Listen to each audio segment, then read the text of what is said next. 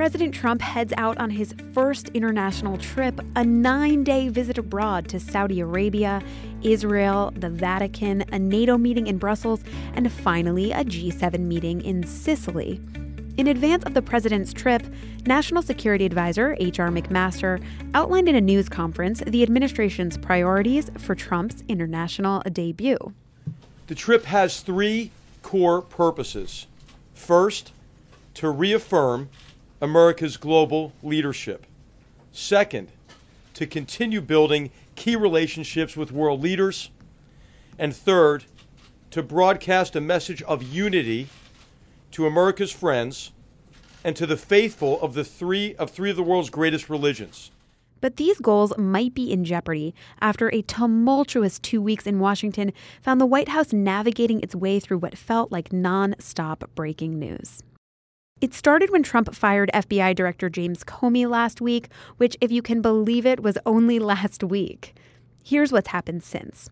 Trump told NBC News that he was thinking of the Russia investigation when he made the decision to fire Comey. Then, Trump tweeted a thinly veiled threat to Comey, suggesting that there were, quote, tapes of their conversations. Then, the Post reported that Trump revealed highly classified information to Russian diplomats in a meeting at the White House.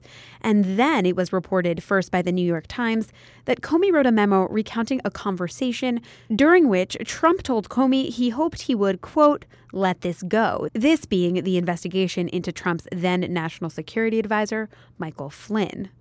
And finally, all of this has culminated in the Justice Department's decision Wednesday to appoint a special counsel to investigate possible coordination between President Trump's associates and Russian officials. And just so it's clear, a special counsel is a person appointed to oversee a criminal probe when the Justice Department either has a conflict of interest or it's deemed in the public interest to have a special counsel. The special counsel, who in this case is former FBI Director Robert Mueller, ultimately decides whether criminal charges are warranted here. Okay. That's a lot. So, given all of this going on here in America, what can Trump actually accomplish abroad? Can Trump achieve the goals McMaster laid out? And can the trip work as a restart of some kind for Trump's administration? This is Can He Do That? A podcast that explores the powers and limitations of the American presidency. I'm Allison Michaels.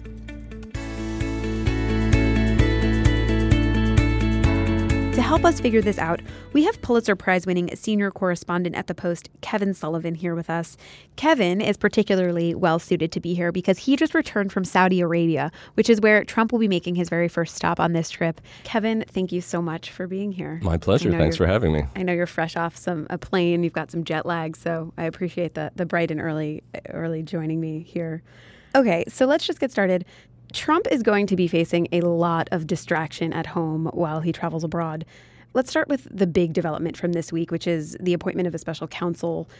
Is that going to actually take some heat off of him while he's abroad, or, or will it make things worse? What do you think? I think these things are so important to us here, and they're obviously very, very important issues. But when he goes overseas, he gets a bit of a pass on them. There's very few people in Saudi Arabia, where I was, who are talking about anything about these things. There's always an information gap between what we know about other countries and what other countries know about us. Like I, I, don't imagine there's anyone, very few people in this country could name the king of Saudi Arabia. I mean, we know why it's important, but we don't pay attention to it in that that sort of detail. And a lot of people over there are kind of savvy consumers of, of news and they do know what's going on, but not to the extent that they're they're worried about Trump's domestic problems here in that level of detail. Yeah. So, can you tell me a little bit more about what the environment in Saudi Arabia is like right now in anticipation of his visit? You know, you just kind of mentioned that people aren't necessarily paying attention to the minute by minute breaking news over here, but but are they concerned about anything that Trump has said in the past, or you know, what, what's the general sentiment over there? The general sentiment is that he's very welcome, and for one main reason, and that's that he's not Barack Obama. Obama was very, very positive about change in the Middle East and youth and empowerment, democracy, and and he said a lot of things that were very encouraging about that. This made the Saudi monarchy crazy because they viewed this as a, an incredible existential threat to their ability to, to rule their country. Then in Syria, we had Obama's red line where he said if they use chemical weapons, we'll respond, and he didn't.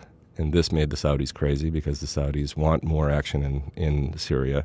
So they said Obama came in, he said all the right things and then did all the wrong things. And with Trump, they, they started pointing out that he's done the opposite. He came in saying a lot of things that made people crazy over there about Muslims and about the Middle East. And but very quickly he bombed Syria, which they thought was the best thing they'd ever seen. People told me he was like a national hero over there for doing that because people would say, you know, we're tired of the suffering, we're tired of inaction, we want America to lead on this.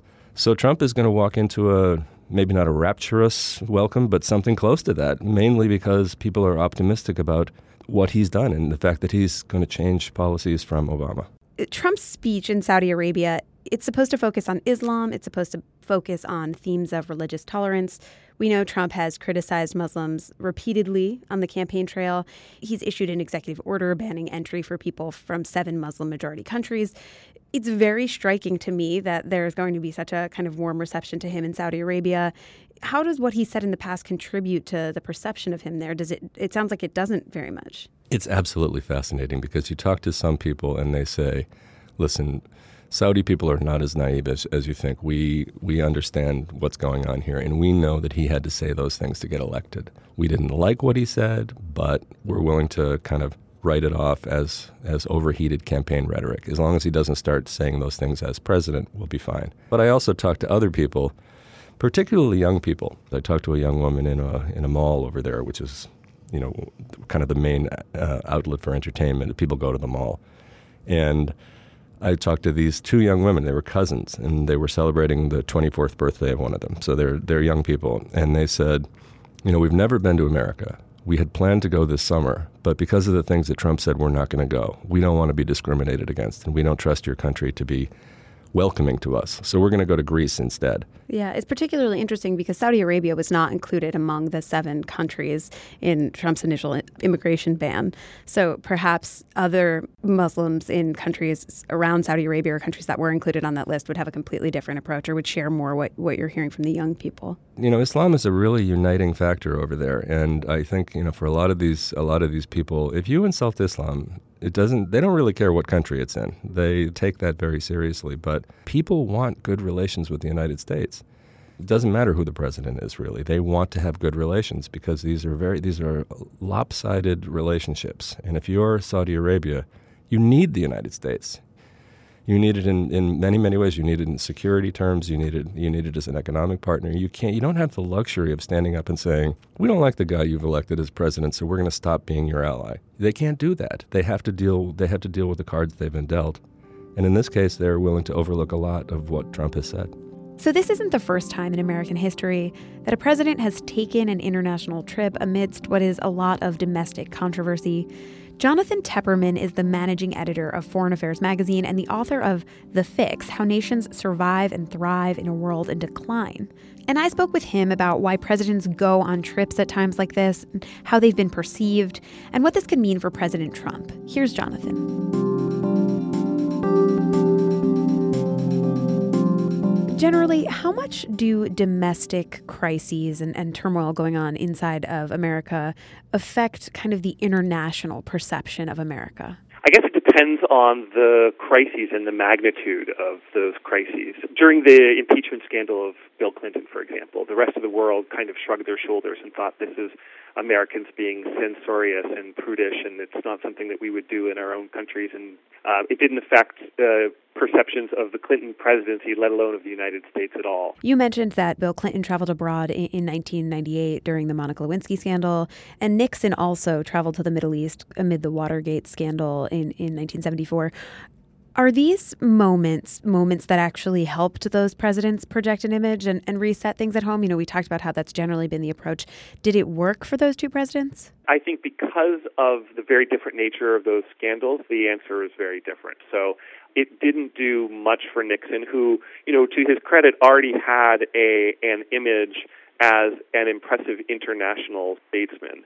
The problem was that the scandal building at home was so big that by that point, nothing was going to distract Americans' attention.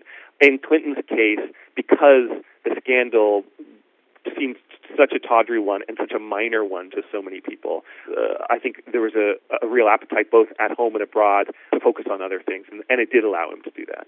What is it about international trips that kind of lend themselves to this this scripted, sanitized setting that, that can help out a president's image? Yeah, I mean, there. So there are three reasons why presidents normally love these kinds of foreign trips, and the first is um, there's all of this pomp and circumstance um, uh, associated with them. Red carpets waiting for them at every airport that they land at, military guards, um, state dinners. Foreign countries bend over backwards to make a big show and as big an event of the visit of the U.S. president as they can.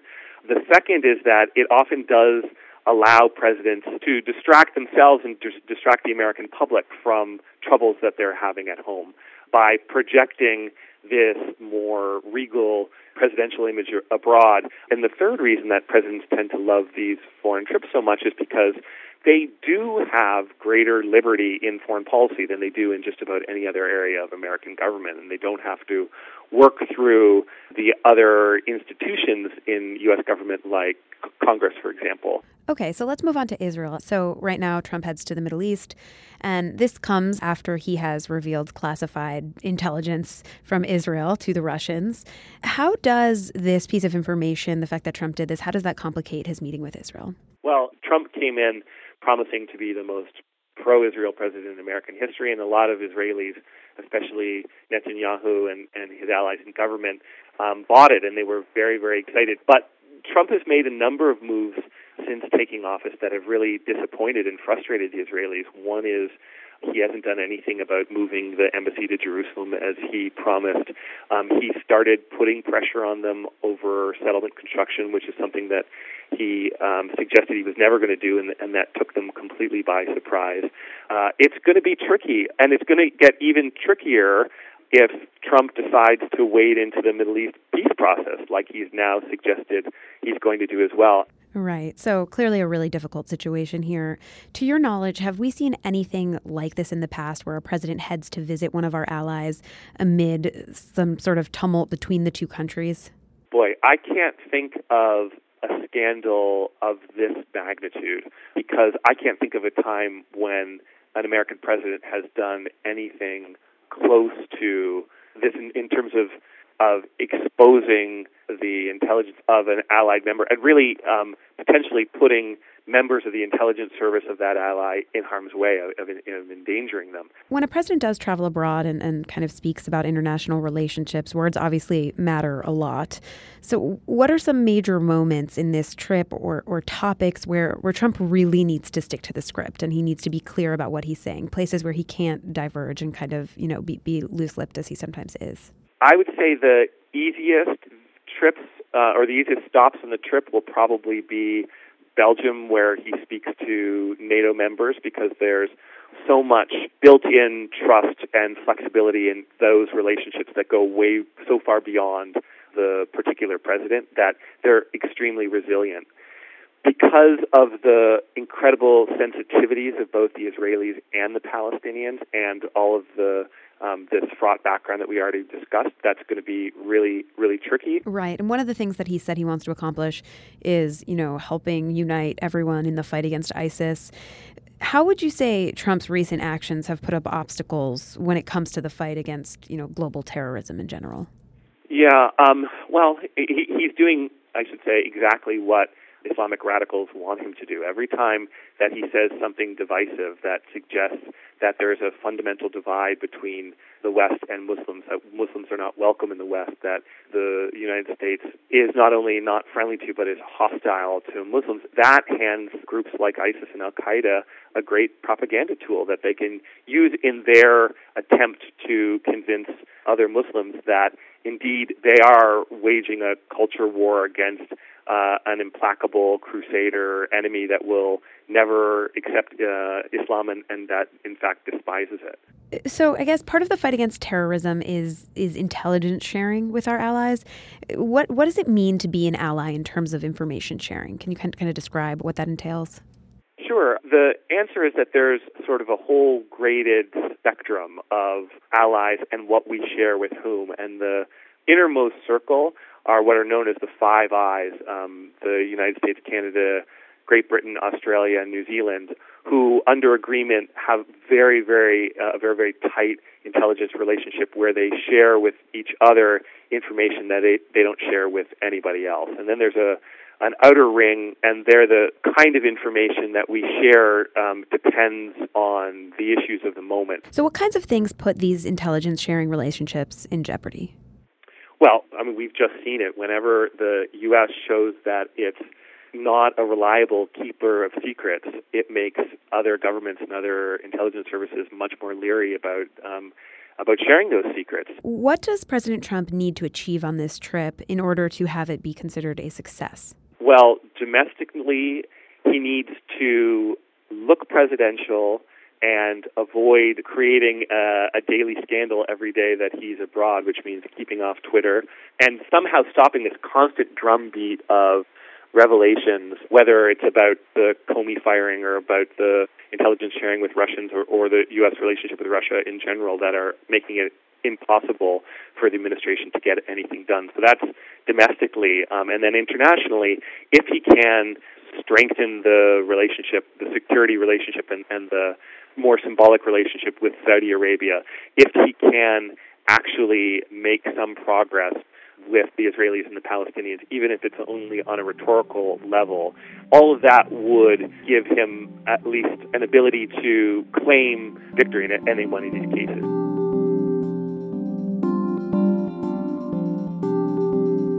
So, the administration really wants to see this upcoming trip as a restart. They've said so. Can that work? Do you think that this trip will have kind of a reset effect for the Trump administration? It's hard to see how that will work. It's not going to reset anything overseas. I mean, he already has a lot of goodwill built up. All he can do, I, I think, really, in, on this trip, the only thing he can do is damage himself. He already has pretty good standing with these folks who are willing to give him the benefit of the doubt and see how his policies play out.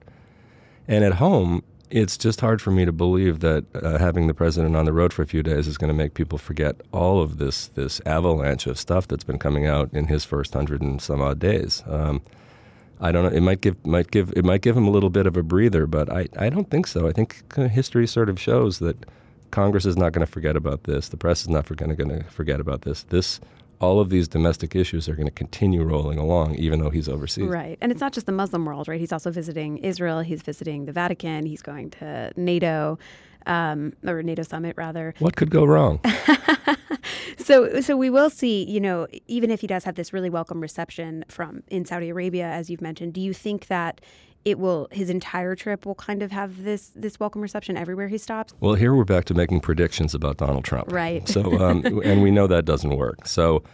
We know as a fact that he, he has a lot of goodwill built up in the Muslim world. We know as a fact that he has a lot of goodwill built up with Israel. So maybe that will, you know, maybe he'll, that'll be another safe place for him. Maybe.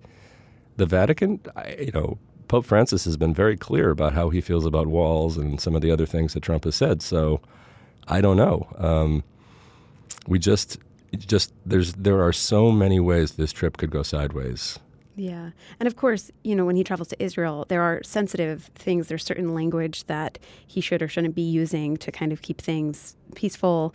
So, what should we look for there? There's an assumption in your question that Trump's, Trump wants to keep things smooth and peaceful. Right. Um, I'm not sure that that's a correct assumption. you know, he's he's shown. I mean, he he was elected president to shake things up, and he's certainly done that here. And I, I he has no regard for the rules, traditions, norms that have come before. Proudly, he has said that. So if he goes to Israel and he starts talking about you know, moving the embassy, if he starts uh, talking about other very, very sensitive issues there, uh, yeah, I mean, had, the whole thing has a chance to go absolutely kaboom very quickly um, if he's not careful. But who's to say that he doesn't want that? Who's to say that he doesn't see some advantage in shaking up that relationship? But I, you know, if you try to get inside the mind of Donald Trump, that may be he may think that there needs to be a whole new direction in that relationship. He may be willing to blow things up and to take the take the heat from it, but doesn't mean it's going to be a comfortable trip. Okay, so we'll we'll get to our final question that really gets to the heart of all of this, which is essentially in light of recent news at home, can Trump sort of maintain the trust of our foreign allies abroad? Yes, he can. I think that that right now we've seen, you know, the, there's all of this chaos going on here at home. The White House is in chaos. You have all of these various scandals swirling all around at the same time. Some of them overlap, some of them are different And in Saudi Arabia, everybody's saying it's just noise. We don't care. We are interested. We're not interested in words. We're not interested in all your domestic theatrics. We're interested in what he's going to do for us. And so, as long as he keeps doing that, as long as he can maintain that that he's with us thing, people in Saudi Arabia, people in Qatar, people in you know in any of these countries that he's he's going to be talking to really don't care. They want him to get his. They want him to be effective. They want him to stay in office, um, and they want him to be with them. And as long as he can do that, all of the rest of it is just noise. Yeah, interesting. Okay, Kevin, thank you so much for coming on the show after a long flight. I appreciate it. Thank you. All right, you know the drill. If you like this, review it on Apple Podcasts, listen wherever you get your podcast, share it with your friends, and keep on listening because if these past two weeks tell us anything, there's a lot more to come. Can He Do That is a team effort here at The Post. It's produced by the talented Carol Alderman with design help from Kat Riddell Brooks and logo art from Loren Boglio. The Washington Washington Washington Post.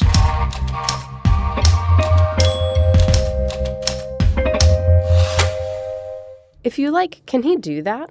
You should check out some of our other great podcasts, like Cape Up with Jonathan Capehart, where Jonathan's interviews reveal the people behind today's biggest news.